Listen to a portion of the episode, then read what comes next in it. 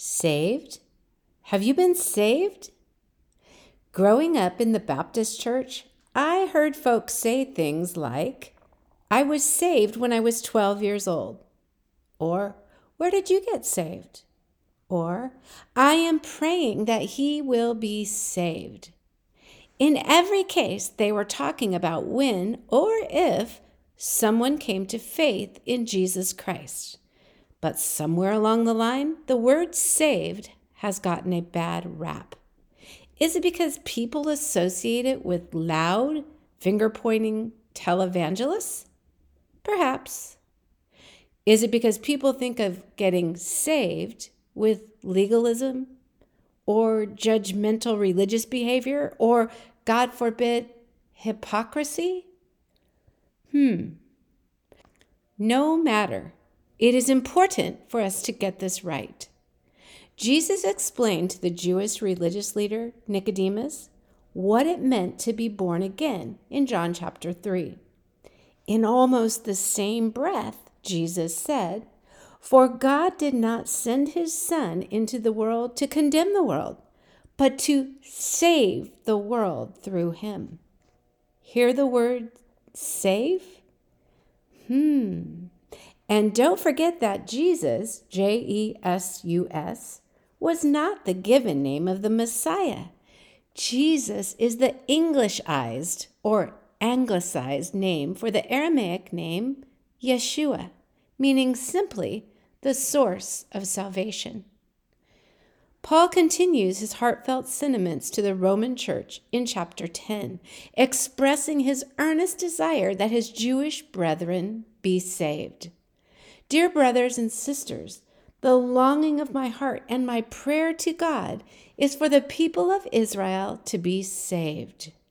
I know what enthusiasm they have for God, but it is misdirected zeal for they don't understand God's way of making people right with Himself. Refusing to accept God's way, they cling to their own way of getting right with God by trying to keep the law. For Christ has already accomplished the purpose for which the law was given. As a result, all who believe in Him are made right with God. For Moses writes that the law's way of making a person right with God requires obedience to all of its commands. But faith's way of getting right with God says, don't say in your heart, who will go up to heaven to bring Christ down to earth. And don't say, who will go down to the place of the dead to bring Christ back to life again. In fact, it says the message is very close at hand. It is on your lips and in your heart. And that message is the very message about faith that we preach. If you confess with your mouth that Jesus is Lord and believe in your heart that God raised him from the dead, you will be saved. For it is by believing in your heart that you are made right with God, and it is by confessing with your mouth that you are saved. Romans 10, verses 1 through 10. Thank you, Brother Paul. That seems so straightforward. Now, may I ask you a couple questions about the saved thing? Do I need to go to a synagogue or a church to, as you say, be saved? No? Well, then, how do I get saved? Or, as Nicodemus puts it, how can I become born again? And is that the same thing that people say today, asking Jesus to be my personal Savior? Sidebar Personal Savior? Really? Is that like a Polly Pocket doll that I can carry with me?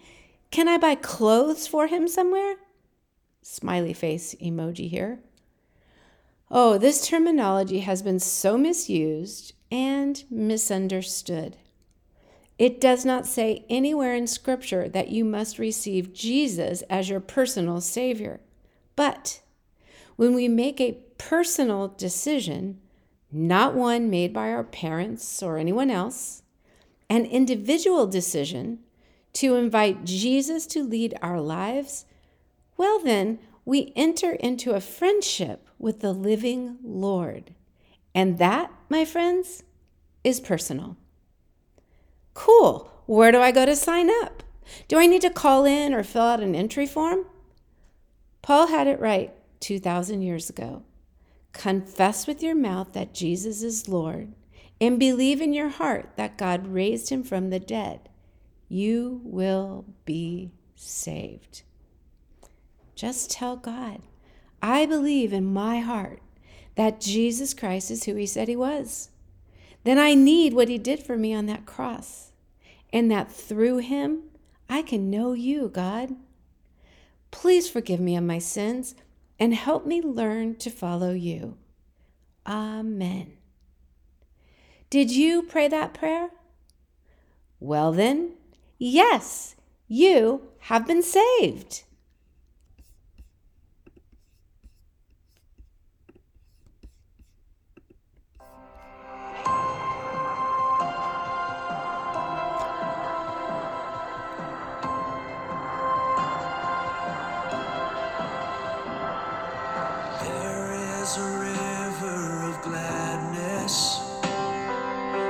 From